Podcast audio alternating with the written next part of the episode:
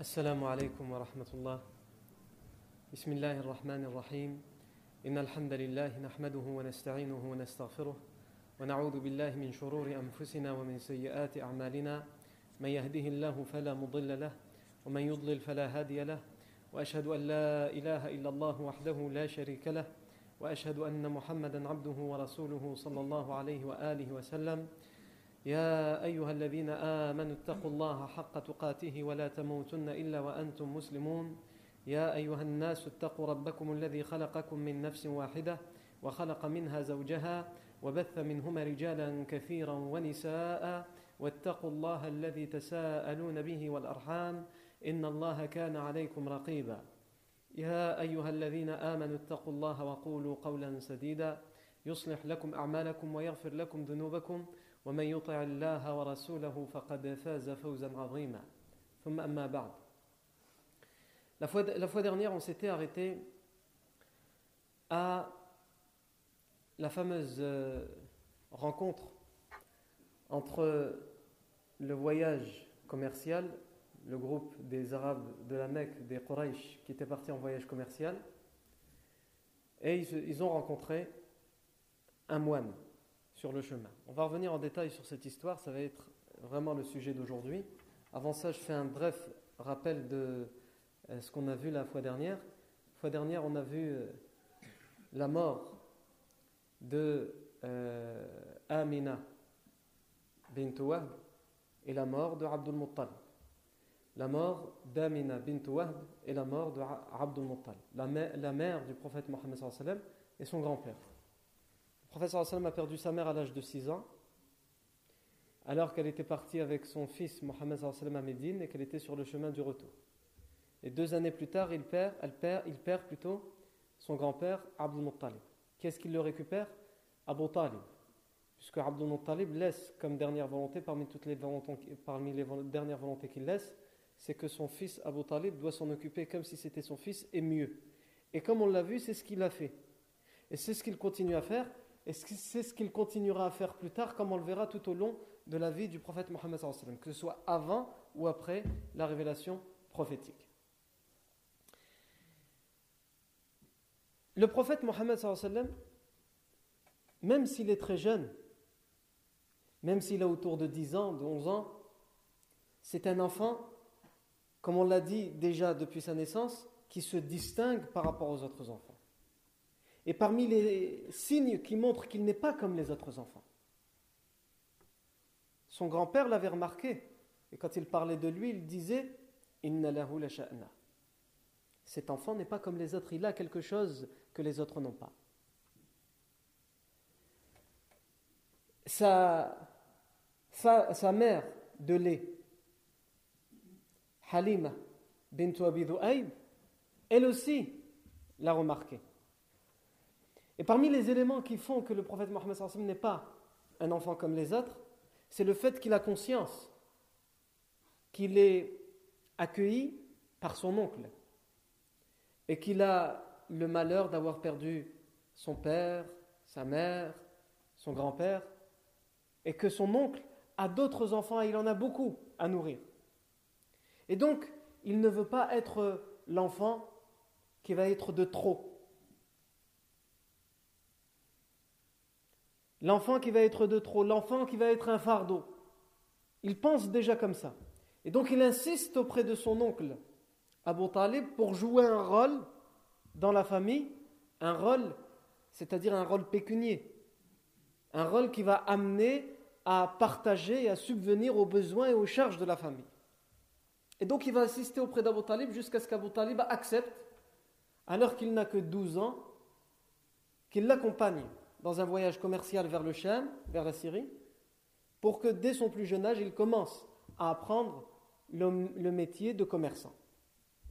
Puisqu'il avait déjà appris, lorsqu'il était chez Ben Issard, le métier de berger, on va revenir sur ça de toute façon, mais cette fois, il va d'une certaine manière participer au voyage, donc tous les bénéfices qui seront ramenés par Abu Talib, on ne pourra pas accuser le jeune Mohammed sallam de juste manger, de ne pas participer, il, est, il a participé, il pense à ça, il veut participer, il veut aider. Et en plus, ça va lui permettre d'apprendre ce métier. Et donc on a dit, quand ils vont être au début du Sham et que le voyage est encore assez long, il y a un monastère où des moines vivent. Ils ont fait vœu, comme on dit, de chasteté, d'abstinence, et ils vivent dans ce monastère. Et c'est un chemin qui est connu à côté du monastère, qui est sur une colline, le, chemin des caravanes commerciales. Les Arabes qui vont vers le Cham passent par là, quand ils reviennent du Cham, ils passent aussi par là. Et ils n'ont jamais eu affaire à ce, à ce moine, au chef des moines de ce monastère qui s'appelle Bahira. Et pourtant, pendant ce voyage, Bahira les voit arriver. Au loin, à l'horizon, il, il, les voit dévaler la pente. Et donc, il y a un endroit pas loin de cette colline, de ce monastère, où les caravanes commerciales ont l'habitude de s'arrêter pour camper un petit peu, pour se reposer un petit peu, pour qu'ils se reposent, pour qu'ils prennent de l'eau, pour qu'ils mangent, pour que leurs bêtes vont paître et pour qu'elles pour boivent et qu'elles se reposent aussi.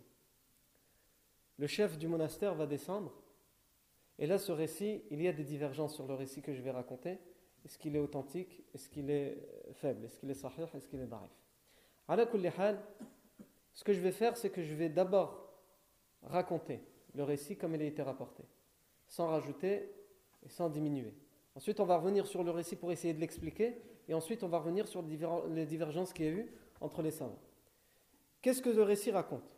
Le récit raconte qu'alors que le professeur Sim avait 12 ans et qu'il a accompagné son oncle, Abu Talib, dans un voyage commercial, ils ont campé à côté du monastère et le moine Bahira va descendre, et alors qu'il les trouvera en train de défaire leurs bagages pour sortir leur nourriture, leur vivre, l'eau, etc., pour monter leur tente, ils viennent de s'installer. Bahira va prendre par la main le prophète Mohammed qui n'a que 12 ans, et il va leur dire Hada Sayyidul Alamin, Hada Rasul Rabbil Voici l'homme, le maître de l'univers, dans le sens le meilleur de l'humanité. C'est le messager pour tout l'univers. Celui qu'Allah Azzawajal va envoyer comme une miséricorde pour tout l'univers. Ils vont lui dire Wama Qui te l'a dit? D'où tu sors ça? Tu étais caché dans ton monastère, tu ne nous connais pas, on ne te connaît pas. Tu n'as jamais fait preuve, d'hospitalité, de générosité envers nous d'ailleurs. Hein. ça, c'est moi qui le rajoute. J'avais dit que j'avais raconté sans rien rajouter, sans rien diminuer. Et après, revenir, euh, j'ai du mal. Hein. Donc j'essaie de revenir à mon histoire, comme, comme ce que les textes disent. Et après, euh, on mettra notre sel et nos, poivres et notre, pour donner un petit peu de goût. À ils vont lui dire Qu'est-ce qui t'a enseigné Qu'est-ce qui t'a dit ça? Il va leur dire Quand vous avez dévalé la, pente, j'ai vu les arbres et les rochers se prosterner dès que vous passiez et que c'était à son tour, que c'était l'endroit où lui passait. Les pierres se prosternaient les arbres se prosternaient. Et nous savons que les arbres et les pierres ne se prosternent que pour les prophètes.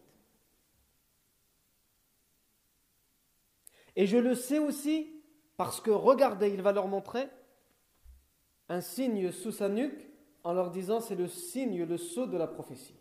Ce, ne sont que euh, les prophètes qui ont ce signe sous la nuque.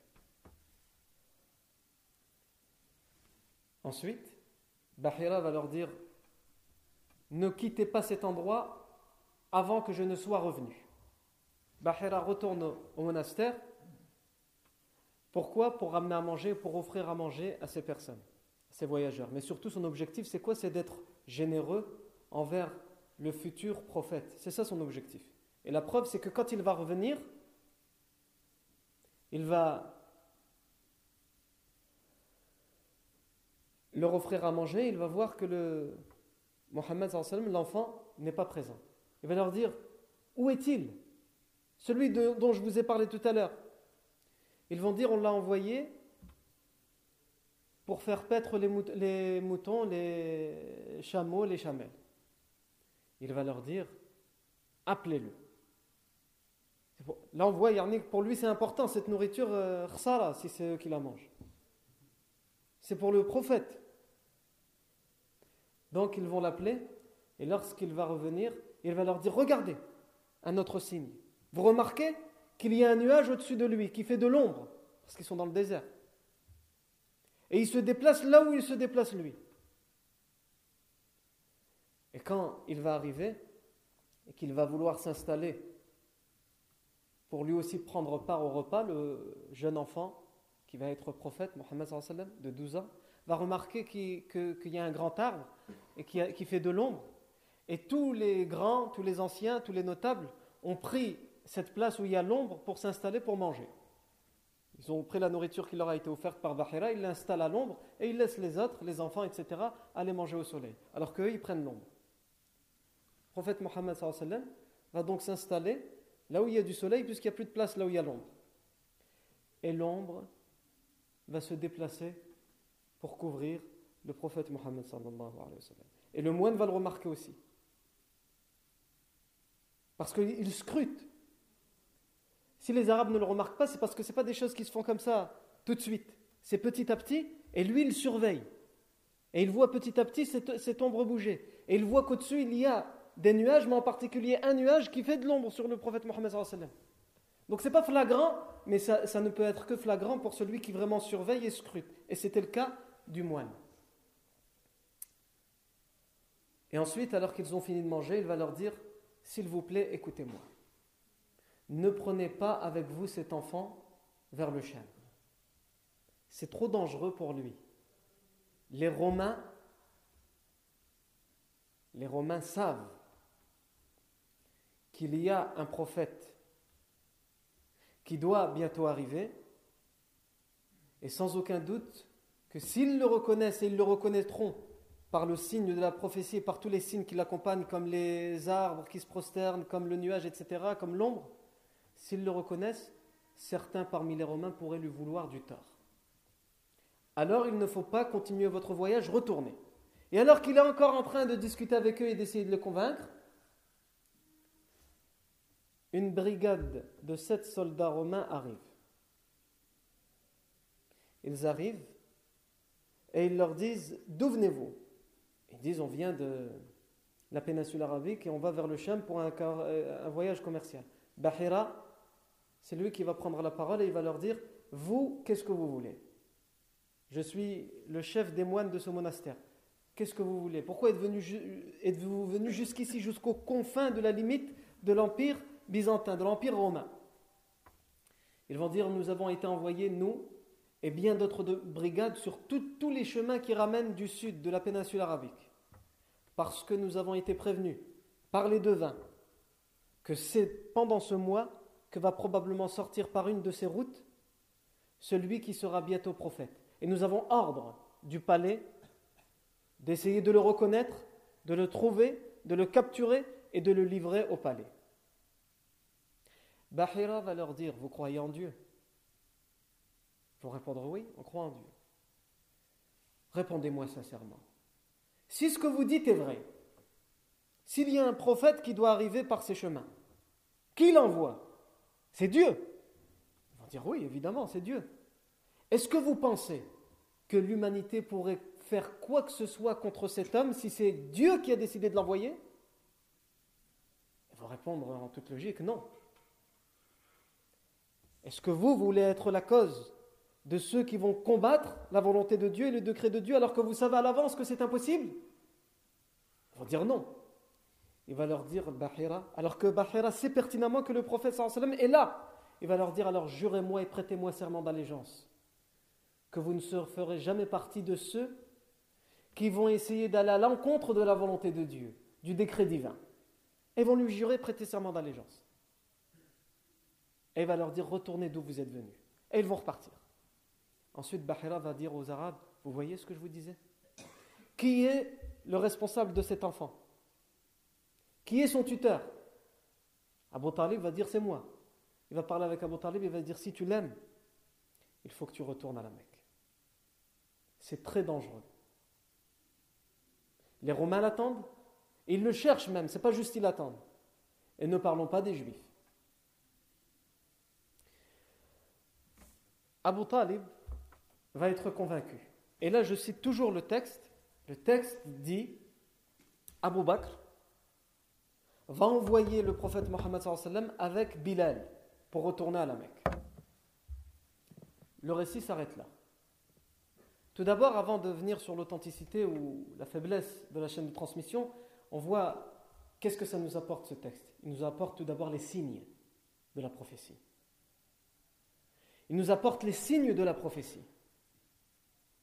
Comment le prophète enfin, la faune et la fleur le reconnaissent. Les pierres, ce qui est solide, le reconnaissent et se prosternent devant lui. Alors évidemment, ce n'est pas une prosternation comme nous, on se prosterne, mais il se prosterne. C'est une façon de remercier Allah de saluer le prophète et de remercier Allah pour avoir envoyé ce prophète. Les arbres. Les arbres font en sorte que leur ombre protège le prophète Mohammed. Les nuages veulent être au service du prophète Mohammed en faisant en sorte que leur ombre protège et couvre le prophète Mohammed. On a aussi ce moine qui l'a remarqué. Mais pourquoi il l'a remarqué? Parce qu'il scrute et il surveille. Et il sait, il sait, et ça on va y revenir tout à l'heure, Inch'Allah, il sait que un nouveau prophète et le dernier des prophètes doit bientôt apparaître. Il va bientôt arriver. Et c'est pour ça qu'il regarde le chemin. Pour essayer de reconnaître. Et là, pour lui, c'est flagrant. Quelqu'un qui sait, qui attend, il voit les rochers bouger, les, arbres bouger, comme s'ils se prosternaient, comme s'ils s'inclinaient. Il voit ces nuages qui le suivent, l'ombre qui bouge pour cet enfant. Et donc il l'a reconnu, et la confirmation, c'était le sceau, le signe de la prophétie sous sa nuque. Et la dernière chose que j'avais oublié de citer dans le texte, c'est que Bahira va donner des gâteaux, il va retourner au monastère, il va prendre des gâteaux et de l'huile, et va les offrir au prophète Mohammed pour qu'il puisse les manger sur, le chemin du retour qui va être long. Par générosité et par, par euh, bonté envers cet enfant qui va bientôt être le dernier des prophètes. Taïb. Ce hadith est rapporté par Tirmidhi, Al-Bayhaqi, Ibn Asakir et d'autres. Rapporté, ça ne veut pas dire qu'ils l'ont authentifié, ils l'ont rapporté avec une chaîne de transmission. Mais est-ce qu'il est authentique ou non À ce moment-là, il faut voir les muhaddiths qui ont étudié la chaîne de transmission, est-ce qu'ils l'ont authentifié ou non Et ici, on a un débat entre les savants. Certes, la majorité l'ont authentifié, mais il y a de grandes pointures dans le hadith qui l'affaiblissent et qui ont de forts arguments. Ceux qui, on va citer par exemple ceux qui l'ont authentifié, il y a Tirmidhi lui-même qui l'a authentifié, il, y a l'imam al-Jazari, il y a Ibn Sayyid Nas, il y a l'imam Ibn Hajar al-Asqalani, et il y a parmi les contemporains l'Albani qui l'ont authentifié. Parmi ceux qui l'ont affaibli, parmi la minorité qui l'ont affaibli, il y a le grand, la grande pointure dans le hadith, al qui lui l'a affaibli.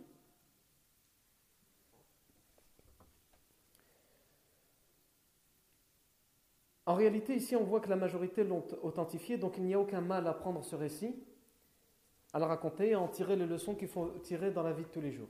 Mais ce qui m'intéresse, moi, ici, pour euh, vous faire comprendre un petit peu le débat qu'il y a eu entre les muhaddiths, ce débat, il est représenté, par exemple, entre une discussion qu'il y a entre deux savants. Une discussion par écrit. Vous savez que le, le savant Mohamed al-Ghazali, qui est mort au siècle dernier, Mohamed al-Ghazali a écrit un livre qui s'appelle Fiqh al-Sira, le fiqh de la Sira de la biographie. Et ce livre qu'il a écrit, où il raconte la vie du prophète a été annoté par Al-Albani Et justement, pourquoi il la note Il dit pour euh, que je mette mon avis sur les hadiths et les récits qu'il va citer. Tout d'abord, déjà par rapport à ça, aujourd'hui on entend beaucoup de gens qui euh, mettent Sheikh Al-Albani sur un piédestal, et sans aucun doute il le mérite, mais qui, en face, vont par exemple mépriser Cheikh Mohamed al-Ghazali, en prétendant qu'il y avait une certaine animosité ou quelque chose entre eux. Alors que le fait même que l'Albani décide d'annoter ce livre et de rajouter son avis, ça veut dire quoi? Ça veut dire les gens vont le lire. Il faut qu'ils le lisent. Et ce serait bien en plus qu'ils voient ce que j'ai à dire sur les hadiths. Parce que si vraiment Al-Albani met en garde contre lui, il va dire il ne faut pas lire ce livre.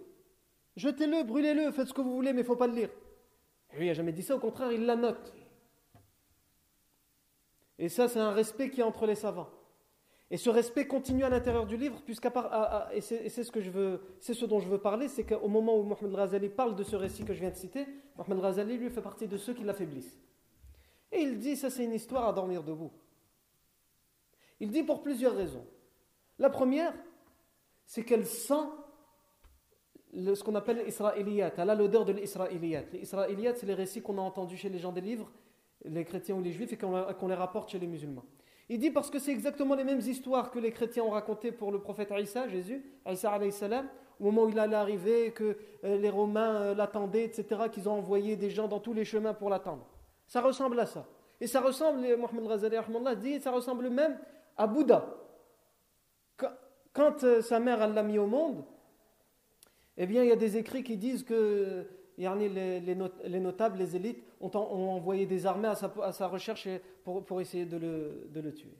Ça, c'est le premier argument que Mohamed Razali utilise. Al-Bani répond avec respect dans son livre Dans la marge et il dit Il dit Le fait que ça ressemble à ce récit n'indique pas que c'est faible. Pour dire que c'est faible, il faut le prouver dans la chaîne de transmission. Ça, c'est la première chose. La deuxième chose, Allah lui-même nous raconte dans le Coran que lorsque Moussa alayhi salam est né, Pharaon a envoyé ses soldats, il faisait même égorger tous les enfants qui, naissaient cette année-là pour éviter que le, prophète n'arrive. Donc est-ce que là aussi on va renvoyer ces versets du Coran en disant bah, ça ressemble à ce que les gens du livre racontent? Abadan, c'est le Coran. Donc ce n'est pas un argument. Mohamed Razali, dit ce hadith, il est mawdou', il a été inventé. Et les gens de science l'ont inventé. Et Al-Bani lui dit Tu t'es permis de dire qu'il est inventé. Et que les gens de science ont dit l'ont inventé. Eh bien, cite les gens de science qui, ont, qui, ont, dit qu'il est inventé. Et Mohamed Razali, dans l'édition d'après, il a fait mettre une, deuxième annotation, il donne sa réponse et il dit Voici quelques exemples des gens, de science, Afwan, qui l'ont rendu comme étant un récit inventé. Et il cite euh, plusieurs savants comme Zahabi et d'autres, où il cite leurs paroles. Mais là où il s'attache, Mohamed Razali, c'est qu'il dit il y a quelque chose qui nous montre de manière flagrante que c'est inventé. C'est qu'à la fin, vous vous rappelez, cité, quand j'ai cité le texte, j'ai dit, et on raconte dans ce texte qu'Abu Bakr a envoyé, a renvoyé Mohammed vers la Mecque avec Bilal. Alors que quand le prophète avait 12 ans, Abu Bakr était plus jeune que lui. C'est la première chose. La deuxième chose, Bilal n'était pas encore né. Quand le professeur Sam, ça lui arrivait cette histoire, Bilal n'était pas encore né. Si ça lui arrivait à 12 ans, Bilal n'était pas encore né. Et Bilal n'était pas encore l'esclave qui avait été racheté par Abu Bakr. Donc pourquoi Abu Bakr lui donnerait un ordre? Il était encore l'esclave d'Umayy ibn Khalaf. À cette époque-là, si vraiment il était né, et Bilal n'était même pas encore né à cette époque-là. Donc tout ça nous montre que c'est inventé. Mais l'Albani et d'autres savants répondent en disant ça, nous sommes tous d'accord pour dire que ça c'est quelque chose qui a été ramené en plus. Et ça existe beaucoup de hadiths où il y a une partie qui est sahih, mais une autre partie qui a été rajoutée. Et ça, ça en fait partie. C'est un rajout. Ça, on le met de côté. Il y a d'autres savants qui répondent d'une autre manière, où ils disent c'est possible que ça lui arrivait plus tard, cette histoire, qu'elle lui est pas forcément arrivée à 12 ans, parce qu'on n'a pas de preuve formelle que, cette histoire lui est arrivée à 12 ans. C'est possible que ça lui arrivait plus tard, et donc, là, à ce moment-là, ce rajout, il peut euh, être euh, convenable. À tout ça pour dire quoi? Pour dire qu'il y a un débat entre les savants, mais étant donné que nous, ce n'est pas notre spécialité. Ni moi, ni vous, la spécialité de Ilm al-Hadith. Nous, ce qu'on fait ici, c'est qu'on prend du recul et on raconte le récit, et par honnêteté intellectuelle, on ne va pas dire un tel il l'a rendu faible, il est faible. Un tel il l'a rendu sahih, donc il est sahih. Non. Il y en a qui l'ont affaibli, et ils ont leurs arguments. Et c'est des océans de science dans Ilm al-Hadith. Il y en a qui l'ont authentifié, et ils ont leurs arguments, et c'est des océans de science dans Ilm al-Hadith. Donc, Allahu A'lam, étant donné qu'il y a une grande majorité qui l'ont pris en compte, il n'y a aucun mal à le prendre en compte, ce récit.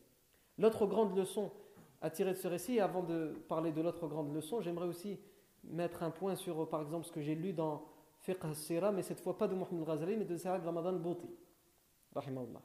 Saïd Ramadan al-Bouti, euh, c'est su et c'est connu qu'entre lui et Sheikh Al-Albani, il y avait des débats, des... il y avait des choses. Et ça reste des êtres humains, même si tous les deux sont des grands savants.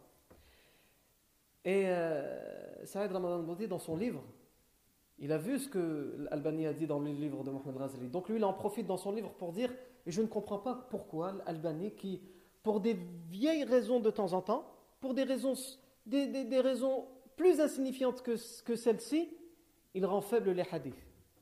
Pour lui, c'est facile de rendre faible les hadiths. Et là, il le rend sahih. Alors que dans bien d'autres cas, pour euh, des raisons bien, moins graves que celle-ci, que l'histoire d'Abu Bakr et de Bilal qui est rajoutée dans ce hadith, il aurait rendu faible le hadith. Alors pourquoi il s'y refuse de le rendre faible? C'est logique ce qu'il dit.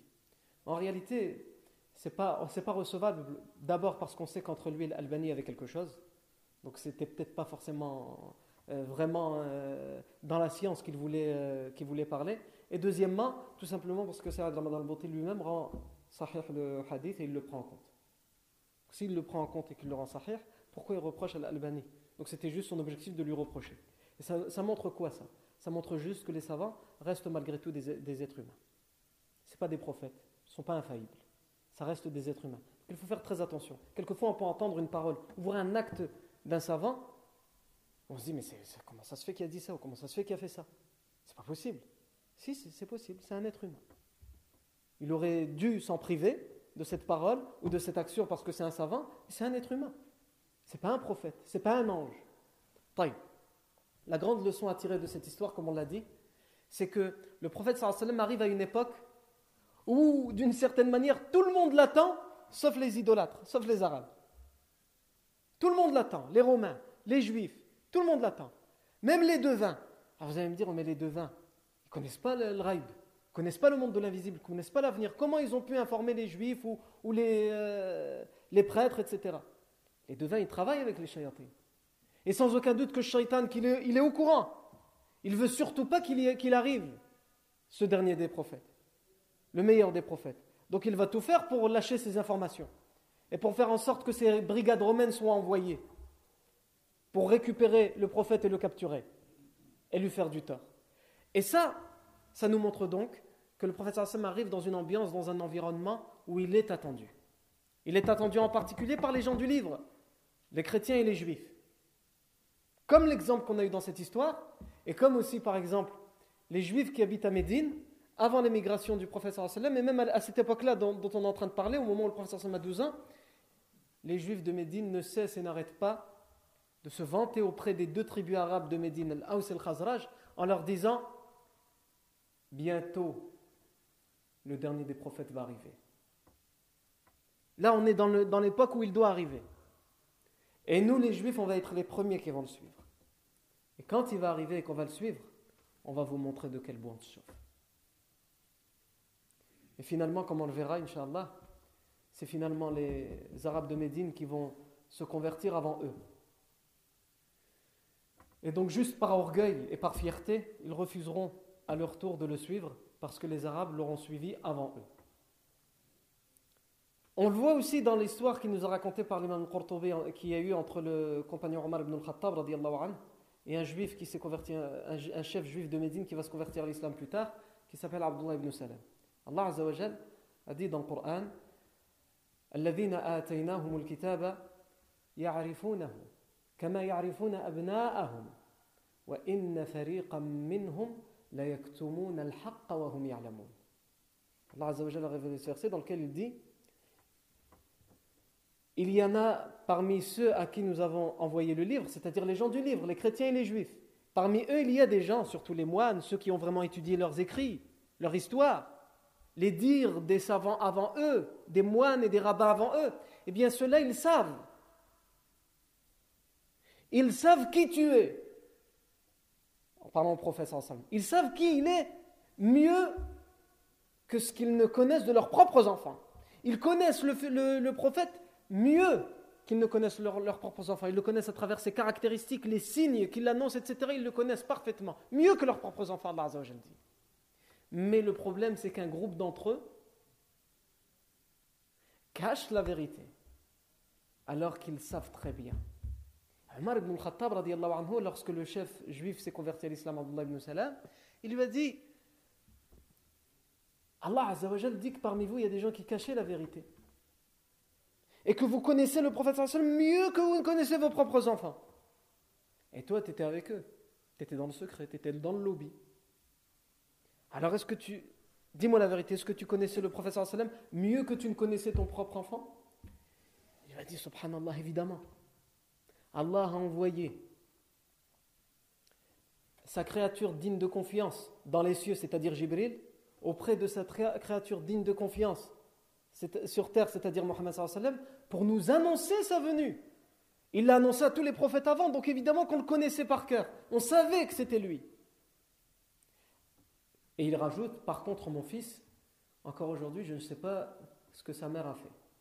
Sous-entendu, je ne sais même pas si c'est vraiment mon fils. Ou alors elle était partie voir ailleurs. J'ai toujours pas compris cette histoire.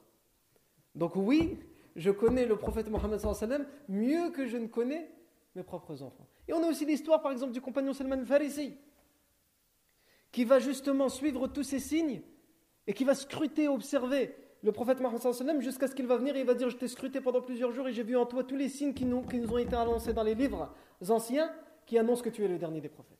Et il va se convertir à l'islam. Donc tout ça nous montre quoi? Ça nous montre comment le prophète est attendu. Il est attendu par tous, sauf, comme on a dit, par les Arabes. Abu Jahl et Abu Lahab, ils sont loin de l'attendre. Non. Ensuite, l'autre récit auquel on va s'attacher, c'est que donc on a dit le prophète sallam va retourner à la Mecque, puisqu'Abu Talib va le renvoyer. Et le prophète Mohammed il, euh, comme on a dit, il, il se distingue des autres. Et pourquoi il accompagnait ce voyage? C'était pour aider son oncle, pour ne pas être un fardeau. Donc il doit faire quelque chose. Il ne veut pas rester comme ça. Et donc il va se remettre à quoi? Se remettre à être berger et à faire paître les moutons, les troupeaux des gens de la Mecque. Même si ça lui rapporte presque rien. Il dit.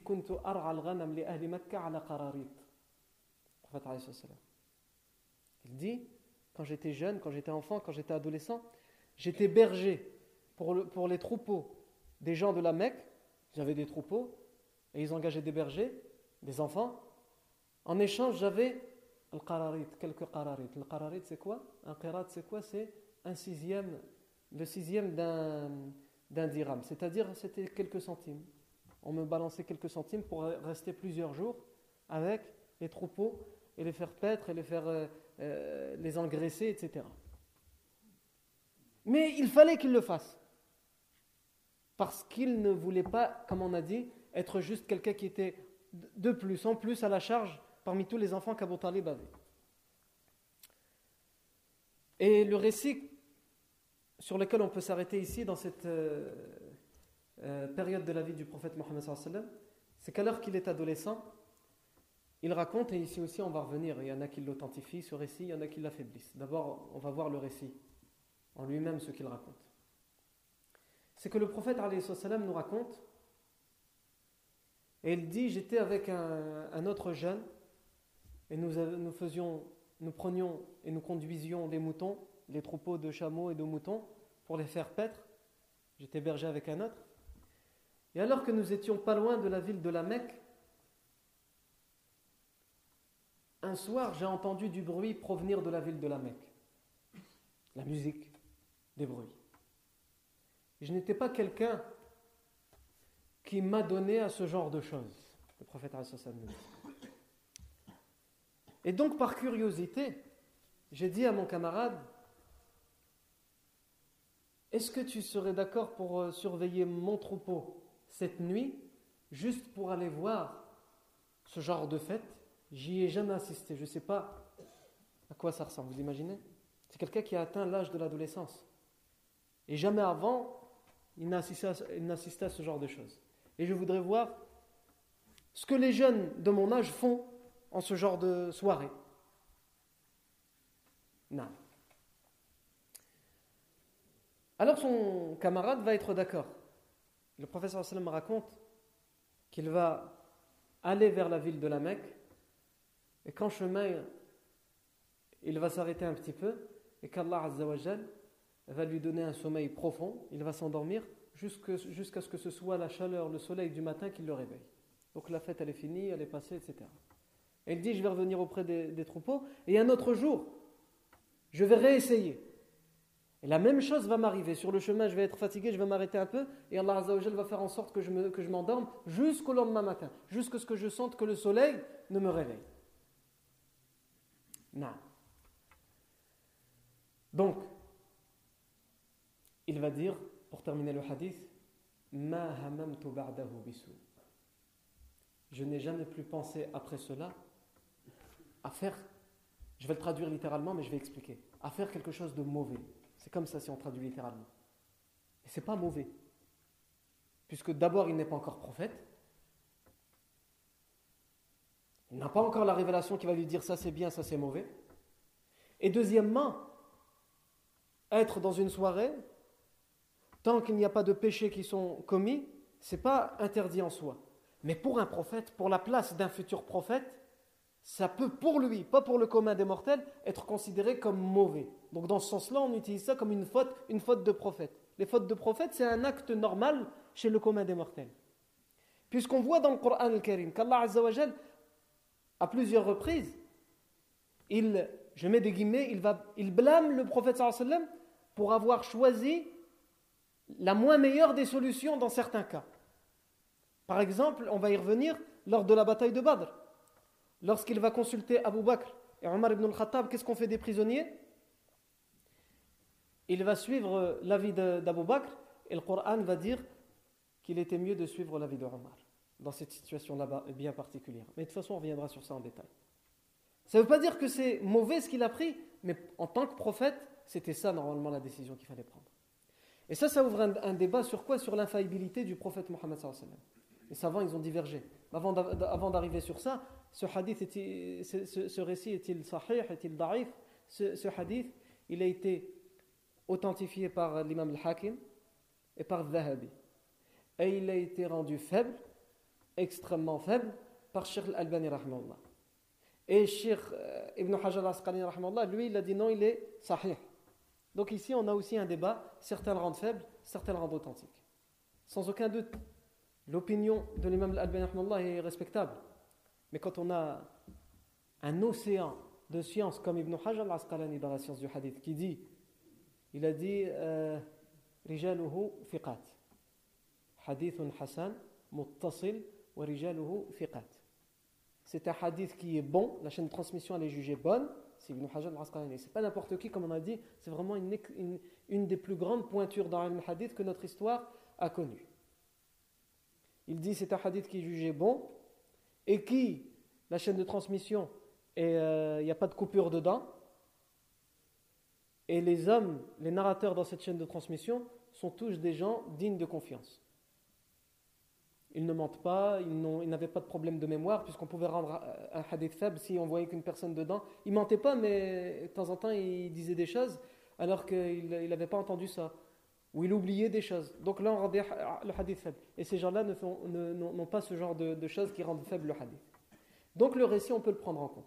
Et ça, ça ouvre un débat, comme on a dit, sur l'infaillibilité du prophète. Le prophète est-il infaillible? Il faut tout d'abord savoir que l'infaillibilité parfaite n'appartient qu'à Allah Azzawajal, à personne d'autre. Le prophète sallam reste un être humain. ce, récit nous montre ça. Il nous montre que quand il était adolescent, le prophète sallam, il était un être humain comme les autres. Il était un jeune comme les autres. Et il avait les pensées que tous les autres jeunes avaient, même s'il se distinguait par rapport à tous les autres jeunes.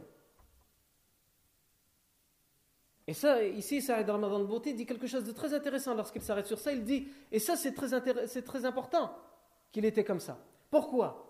Parce que si on nous dit le prophète sallam était là, mais il était d'une certaine manière infaillible, il est né, il était un être humain, mais c'était comme un ange il ne pensait pas à ces choses-là, il ne pouvait pas les commettre, etc., etc., etc., tout ce qu'on veut. Il dit, eh bien, les êtres humains auraient pu dire, mais comment on va le suivre comme modèle? Parce que de toute façon, il n'est pas comme nous. Non, Allah envoie un être humain, qui est le meilleur des êtres humains. Certes, mais un être humain, qui ne fait pas ce que n'importe quel être humain va faire, c'est-à-dire n'importe quoi ou le mal, etc. Parce que justement, il est le meilleur des êtres humains et il nous montre que tout en étant être humain, c'est possible. C'est possible d'atteindre un degré où on évite les péchés. Et donc ça ouvre ce débat sur l'infaillibilité du prophète Mohammed sallallahu qu'on va pas venir sur ce que les sectes disent, que ceci, non, on va s'attacher juste aux sunnites, al-sunnah ou al-jama'a. Al-sunnah ou al-jama'a sont tous d'accord et unanimes pour dire que le prophète sallallahu est unanime. Il est ma'soum en ce qui concerne tablir da'wa, la transmission de la da'wa, du message. Tout ce qui concerne la révélation du Coran, les hadiths, etc., qui ont un rapport avec la religion, le prophète sallallahu est infaillible. Ils sont unanimes les savants pour dire ça. Évidemment. C'est-à-dire qu'il ne peut pas se tromper, il ne peut pas commettre de faute dans son rôle, dans sa mission de transmettre, de transmettre le, message.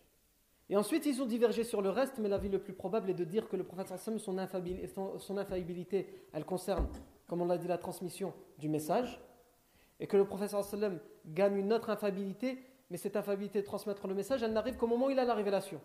Donc avant ça, il est comme tous les êtres humains. Mais ça ne veut pas dire qu'il commet les grands péchés. Allah a choisi le meilleur. Et s'il a choisi le meilleur, c'est que justement, il ne s'adonne pas aux péchés, aux grands péchés, même aux petits péchés. Et même aux choses qui ont l'air de rien, mais qui en réalité sont des mauvais caractères. Ils en, ont, ils, en sont euh, les prophètes, et en particulier le prophète Mohammed. Mais il arrive que le prophète puisse faire quelque chose qu'il n'aurait pas dû dans le sens du prophète, comme je l'ai dit tout à l'heure. Mais pour un être humain normal, c'est quelque chose de adi, normal. Comme lorsqu'il va consulter à la bataille de Badr Abu Bakr Siddiq et Omar ibn al-Khattab, ou comme le, compagnon qui n'était pas encore musulman à cette époque-là, Ibn Ummi Maktoum, qui était aveugle, il va venir pour s'intéresser à l'islam alors que le professeur Sam est en train de parler et d'essayer de convaincre les notables de la Mecque. Et donc il va, d'une certaine manière, euh, vite répondre à Ibn Ummi Maktoum parce qu'il est plus occupé avec les notables de la Mecque d'une certaine manière, je m'occuperai de toi plus tard. Parce que là, je suis en train de discuter avec eux, avec les chefs. Si les chefs ils sont convaincus, après tout le reste, il va suivre. Et le, Allah Azzawajal a révélé en ce sens euh, dans le Coran Il a froncé les sourcils et il s'est détourné, sous-entendu, d'Ibn Maktoum, Ummi Maktoum, l'aveugle. Ça ne veut pas dire qu'il a commis une faute dans le sens de la faute, mais en tant que prophète, ce n'était pas ce qu'il fallait faire. le prophète Allah Azzawajal le dit. Et là aussi où il y a unanimité, ça c'est très important, c'est que sur ces, choses, à propos desquelles on parle, où on dit que le prophète peut les commettre, c'est que tout de suite le Coran vient et rappelle à l'ordre. Et qu'après ça, une infaillibilité pour le prophète arrive, c'est-à-dire que cette faute, entre guillemets, pour le prophète, cette faute, quand elle est commise et qu'elle a été révélée par le Coran, il est impossible de croire que le prophète va la refaire. Le commun des mortels, on commet un péché. Ah, je ne savais pas que c'était un péché. Quelqu'un vient et te dit écoute, tu as commis un péché, c'est très grave, voilà le hadith, voilà le verset, voilà ce qu'ils disent. Taï, je me repens et je ne vais plus recommencer. Mais c'est possible qu'il recommence quand même. Parce qu'il n'est pas infaillible dans ce sens-là. Mais dans ce sens-là, le prophète sallam est infaillible, c'est-à-dire quand il a été averti sur le fait que ça, en tant que prophète, il ne fallait pas qu'il fasse ça, il ne le refait plus son, repentir de prophète, encore une fois, pour le rester à l'échelle de prophète, est parfait et total. Non. Donc, pour résumer, même si les savants ils parlent de l'Aïsma et ils débattent sur ce sujet pendant des pages et des pages, pour résumer, c'est ce qu'on va dire à propos de l'Aïsma parce que ça ouvre ce débat, le récit qu'on a, euh, qu'on a cité. Ensuite, et on s'arrêtera là-dessus, c'est qu'il nous reste encore des choses à voir sur ce récit. C'est qu'il était berger, professeur Salam. Et il a même dit, il a même dit tous les prophètes avant moi qui ont été envoyés, ils ont été envoyés, ils étaient bergers. Donc on sent, quand le prophète Hassan dit J'ai été berger, les compagnons lui demandent Est-ce que tu as été berger? Naam, j'ai été berger.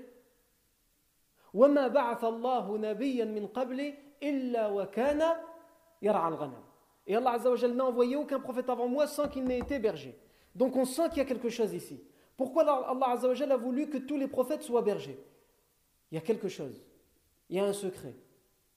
Pour ceux qui ne le savent pas, il restera ce secret jusqu'à la semaine prochaine. Et il y a d'autres choses à voir encore. C'est comme d'autres événements qui auront lieu pendant son adolescence, comme en particulier, il va avoir une guerre qui s'appelle Harb al-Fijar. Il va aussi avoir un pacte, auquel, dans, dans, la guerre et dans le pacte, prophète sallam va jouer un rôle alors qu'il est un jeune adulte, entre 15 et 20 ans. Quel rôle va jouer dans le prophète sallam dans cette guerre et dans ce pacte? Et pourquoi Allah Azzawajal envoie les prophètes et il dit qu'à chaque fois ils doivent être bergers? Tout ça, Inch'Allah, on le verra la semaine prochaine. Barakallahu fikum pour votre attention. Subhanakallahu wa bihamdika ashhadu an la ilaha illa ant astaghfiruka wa atubu ilaik. Subhana rabbika rabbil izzati amma yasifun wa salamun ala al